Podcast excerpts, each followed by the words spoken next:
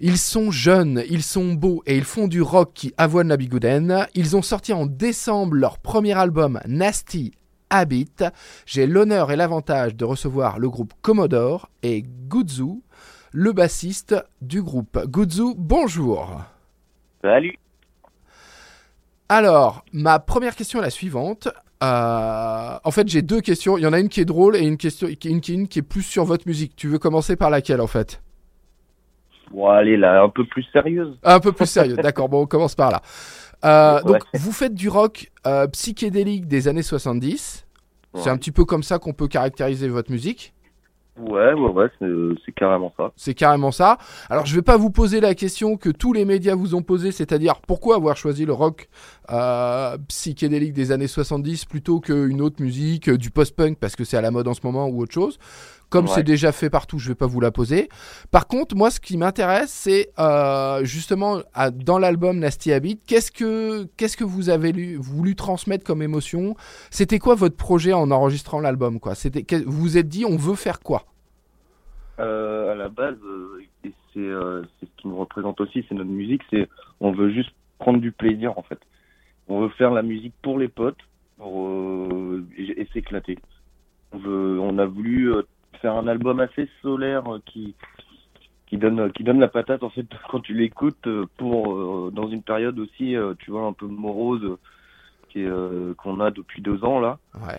Et euh, en fait nous quand quand on joue c'est on prend juste du kiff et c'est l'essentiel pour moi je pense voilà. Oui. D'accord. Donc pas de message vindicatif, pas de non. pas de pas de parole à sens, vous tout ce qui vous vous ça joue vite, ça joue fort et c'est c'est pour le pogo quoi.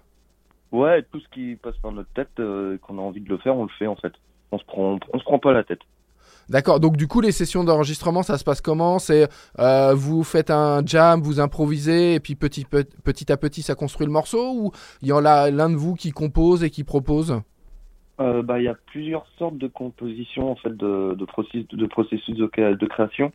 Euh, en fait, euh, il y en a beaucoup. Il y a beaucoup de chansons où c'est euh, par exemple Yvma. Euh, Enfin, Slide ou Ronnie qui ont, qui ont composé.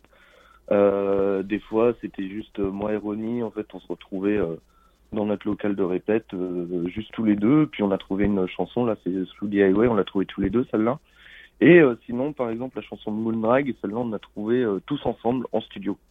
Et on l'a enregistrée le jour même. Donc, euh, c'est, il y a vraiment euh, plein de processus de création différents. D'accord.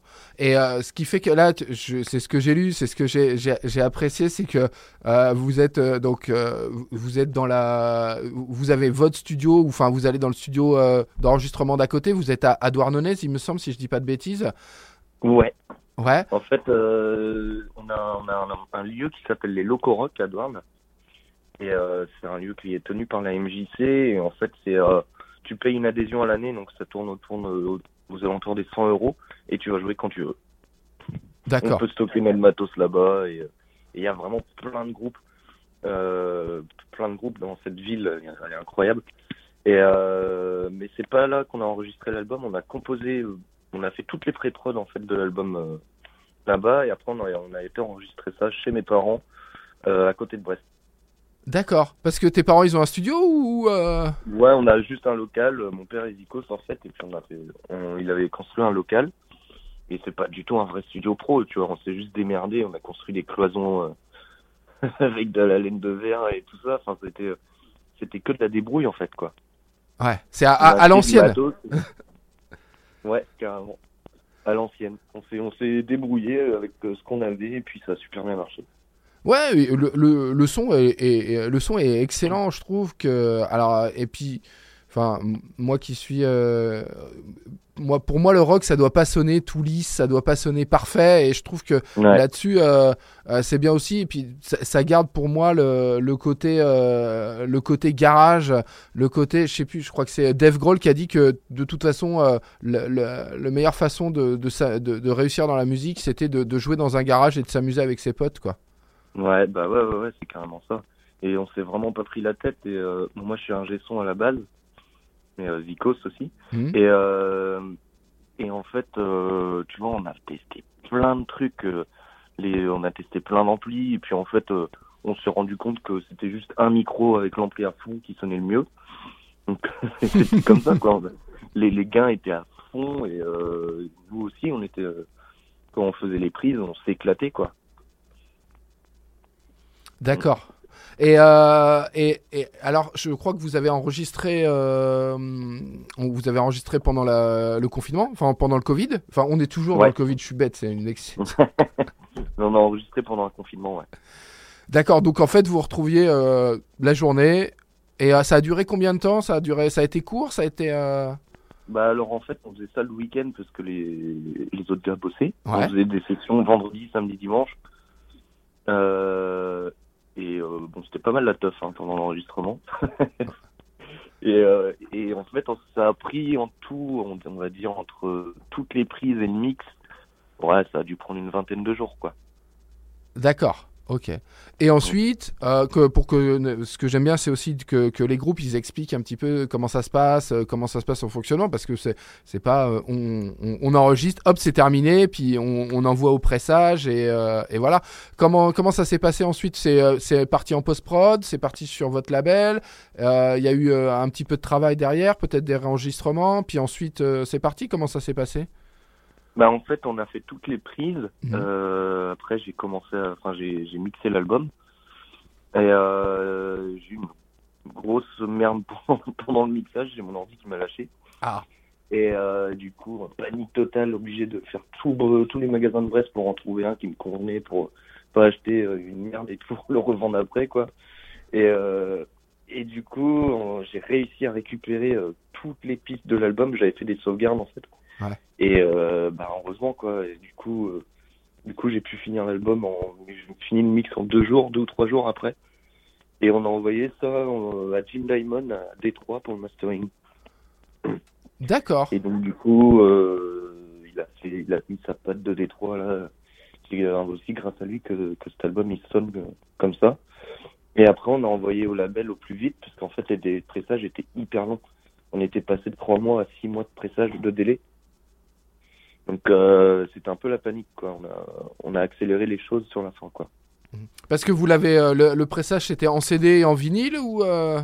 Ouais, C D et vinyle. C D et vinyle. Mais euh, vinyle essentiellement quoi. Vinyle essentiellement. Et c'est vrai que ouais. alors euh, c'est quelque chose qui est ressorti un petit peu dans le milieu de la musique euh, pour expliquer aussi aux auditeurs. Euh, tu tu tu me dis hein, si je me gourre hein, mais euh, euh, comme le vinyle est redevenu et très à la mode et que du coup les gros labels on essaye d'en, d'en vendre.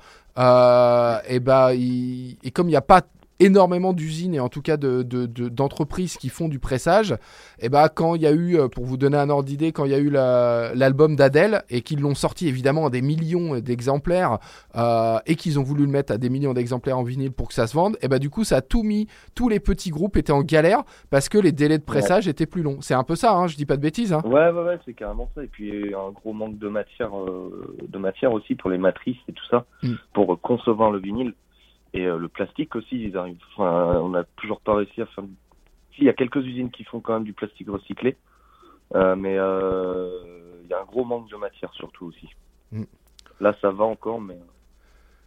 Donc, donc, ce qui est assez drôle, c'est que, enfin, finalement, vous avez euh, votre euh, votre vinyle, enfin, euh, votre album qui était prêt il y a plus de six mois, il a été, il a pris du retard à cause d'Adèle, quoi, en fait. Mm. Pas vraiment. Je pense pas. En fait, il y a des trucs aussi, c'est que les, les grosses euh, majors, euh, les, gros, les grosses maisons de disques louent des, euh, bon, des presses de vinyle. Ouais. Et ça, ça met les petits groupes en, bah, en galère, quoi, parce que ils, ils louent des presses des fois qui ne sont pas utilisées. Mm. Et euh, bah, ça, ça, ça, ça, ça fout, ça fout le boxon, comme on dit, quoi. D'accord. Donc si mes calculs sont à peu près exacts, l'album il est sorti en décembre, donc ouais. ça veut dire qu'il est prêt depuis cet été en fait. Ah ouais ouais ouais, moi j'ai fini. Euh, alors l'album était prêt en mai. D'accord. Ouais, en mai tout était fini et tout ça. D'accord. Et ben alors et, et du coup, euh, qu'est-ce que, enfin, je vais dire, c'est pas qu'est-ce que vous faites, mais euh, comment on fait quand on est dans une attente comme ça en disant, bah euh, les gars, le groupe, toi, vous avez terminé le groupe, euh, le terminé l'album, pardon. On est en, ouais. en fin mai. Enfin euh, et encore, eux, ils ont fini avant parce que toi, t'as fait euh, tout ce qui est tout, tout le travail. Euh, ouais. Et on attend décembre. Euh, qu'est-ce qu'on qu'est-ce qu'on fait qu'est-ce qu'on euh, on continue de jouer, qu'est-ce qu'on attend, euh, qu'est-ce qu'on fait pendant cette période-là du coup? Alors là, c'était une période vraiment compliquée parce que bah c'était on n'y avait plus il y avait pas de concert, euh, ouais. Nous on a eu quarante dates d'annulées à cause de ce putain de Covid quoi. Ouais. Et euh, du coup, c'était très long, mais bon, on a quand même euh, on, on a réussi quand même à s'occuper parce qu'il y avait euh, il y avait quand même des gros concerts euh, à venir, il y avait on a joué au Transmusicales de Rennes. Oui. Là. Et, euh, et en fait, il y a eu il y a notre autre projet, Commodore and the Moonodore, c'est le groupe qu'on a avec Commodore et Moondrag. Oui, j'ai écouté. Et, euh, ouais. Ouais. Et c'est euh, Jean-Luc Brossard en fait qui nous a demandé de venir jouer au trans. Ouais. Mais le groupe n'existait pas vraiment. On avait juste que trois compos quoi, et on faisait que des reprises sinon après les concerts. D'accord. Et du coup, on a eu ben quatre mois et demi pour préparer tout un concert, ah, avec c'est... les compos, les paroles, tout ça. Donc ça, ça a été un gros challenge, c'était... mais c'était super. C'était un moment incroyable, quoi. Donc avec toutes les, les périodes de répète, les... de composition, tout ça, ça nous a quand même pas mal occupé. Ouais. Heureusement qu'on a eu ça, parce que c'est... c'était long d'attendre, en fait. Et quand on a joué au trans avec Commodore, ça faisait longtemps qu'on n'avait pas joué. Donc euh, on s'est lâché, jouer les nouvelles compos, en plus, euh, devant un public aussi chaud, c'était super, quoi. Ouais. D'accord. Ah oui, donc... Heureusement qu'il y a eu ce, ce super groupe entre euh, que pour, pour, pour, pour, pour occuper vos journées, quoi. Bah ouais, ouais, ouais carrément. Ouais. D'accord. Et là, du coup, depuis décembre, euh, bon, là, janvier, évidemment, euh, c'est, c'est, c'est toujours pas possible de faire des concerts, mais euh, mars, avril, vous avez des choses de programmer un peu ? Ouais, alors, euh, en avril, surtout, là, on part, euh, on part en Espagne en tournée. Ouais. Et en tout, on va avoir une dizaine de dates, en fait, entre la France et l'Espagne. Okay. Donc là, c'est avec le tourneur Elbito. Euh, et ouais, ça va être trop bien. Hein. On, on fait tout le, le Pays Basque euh, et la Galice en Espagne. D'accord. Donc ça, ça va être trop, trop top, ouais. Et là, on part... Euh, la première date, c'est le sept, euh, le sept avril. Le sept avril, ouais. Ok, et donc là, c'est ce qui va vous permettre de, de, de, de, de, de faire... Euh, de préparer votre live, de rouler pour, euh, pour les festivals cet été, quoi. Bah ouais, ouais, ouais. On a pas mal de, de choses qui s'annoncent. Pas toutes officielles encore. Mais euh, ouais, ce qu'on veut, c'est tourner. De toute façon, on attend que ça. On attend que ça. Mais oui, mais j'ai bien, si je, enfin, j'ai bien compris. Puis même à, à l'écoute de l'album, que vous, ce qui, c'est, enfin, le but, c'est le live, quoi, finalement. Bah ouais, en fait, toutes les compos de, la, de l'album aussi sont euh, composées pour le live, essentiellement.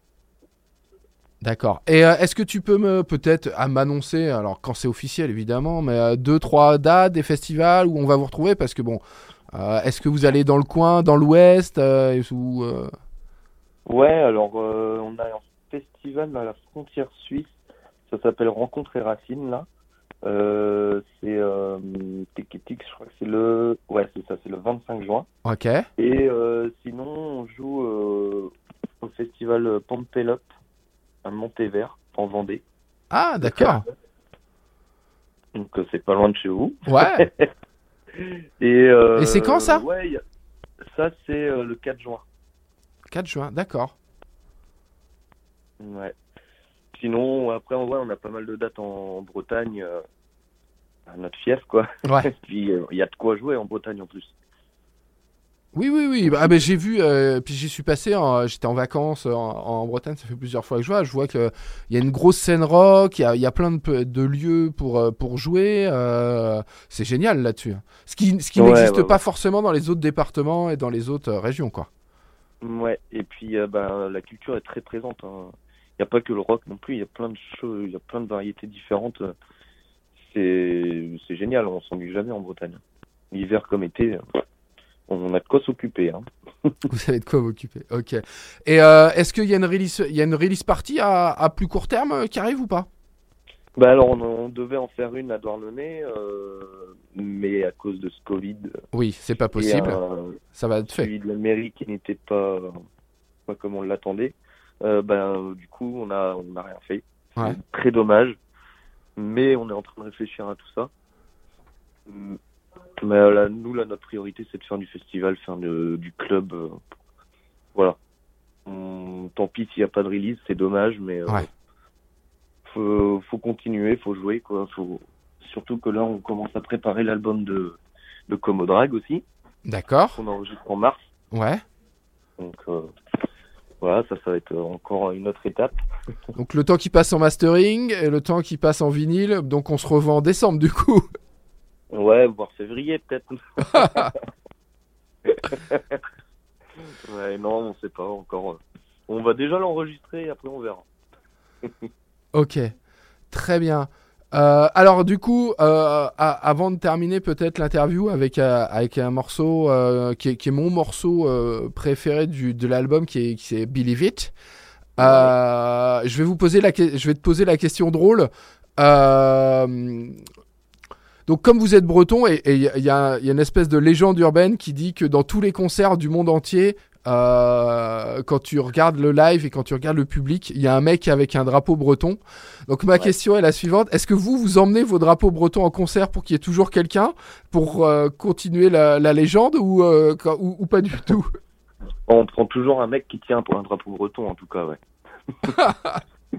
Ah non, mais une fois on a halluciné à un concert, c'était un concert à Paris. Ouais. Et euh, donc on jouait, et puis là, il y a un mec qui, qui arrive avec un gros drapeau, drapeau breton, quoi. Et ça nous a fait marrer, donc du coup, on l'a fait venir avec nous sur scène. Ah ouais. Et ouais, on le connaissait pas du tout, le mec, quoi. C'est juste qu'il a su qu'on était des Bretons, il a, il a acheté un drapeau à Jiffy, et puis voilà, quoi.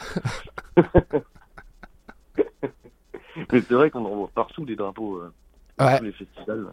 Ouais, je, je sais plus, là, là, c'est ce qui m'avait fait extrêmement rire, c'était que je, je crois que c'était un, un, un groupe, ben un groupe français breton du coup qui, qui jouait en Amérique latine, euh, dans, dans un truc genre la Colombie ou le Pérou, je sais plus exactement. Et en plein milieu du public, y a, et là on voit un drapeau breton, et je me suis dit, mais alors déjà je me suis posé la question, qui est cette personne? Et du coup je me suis dit, c'est pas possible, c'est le groupe qui a mis le, le drapeau, qui l'a donné à un mec de, de, de, de chez eux, quoi. C'était pas possible, quoi. Et, et c'est vrai qu'à à chaque fois, à chaque festival que je vois, que je vais, même la dernière fois, mon dernier festival, c'était euh, au Check-in Party euh, euh, dans la Creuse, un super festival rock, ouais. euh, et il y avait un drapeau breton en plein milieu de la Creuse, okay. Et en plus il y avait zéro, c'était pas du tout un groupe breton, mais c'est pas grave, il y avait toujours quelqu'un qui revendiquait, quoi. Bah ouais, ouais, c'est le drapeau le plus vu dans le monde entier, hein. Ouais. Mais c'est, ouais, c'est super, il y a, y a plein de Bretons partout dans le monde. Oui, c'est, c'est, c'est, c'est, c'est effectivement ça. Bon, ouais. Bah écoute, je vais, je vais te remercier, et on va terminer sur euh, un extrait de votre album, Nasty Habit, ouais. Qui, je le rappelle, est sorti en décembre, qui, je le rappelle, est disponible partout, et en vinyle et en C D, en attendant de vous voir en concert, euh, et j'espère le, le plus rapidement possible. Donc on va écouter Believe It. Est-ce que tu peux nous présenter un petit peu le morceau avant que je l'envoie ? Ouais, alors Believe It, ça c'est un morceau qui nous correspond assez bien. C'est euh, quand, le, quand, quand il t'arrive plein de galères, en fait.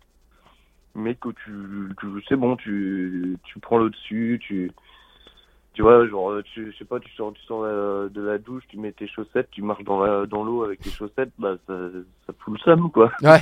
Mais, mais c'est pas grave, tu prends le dessus.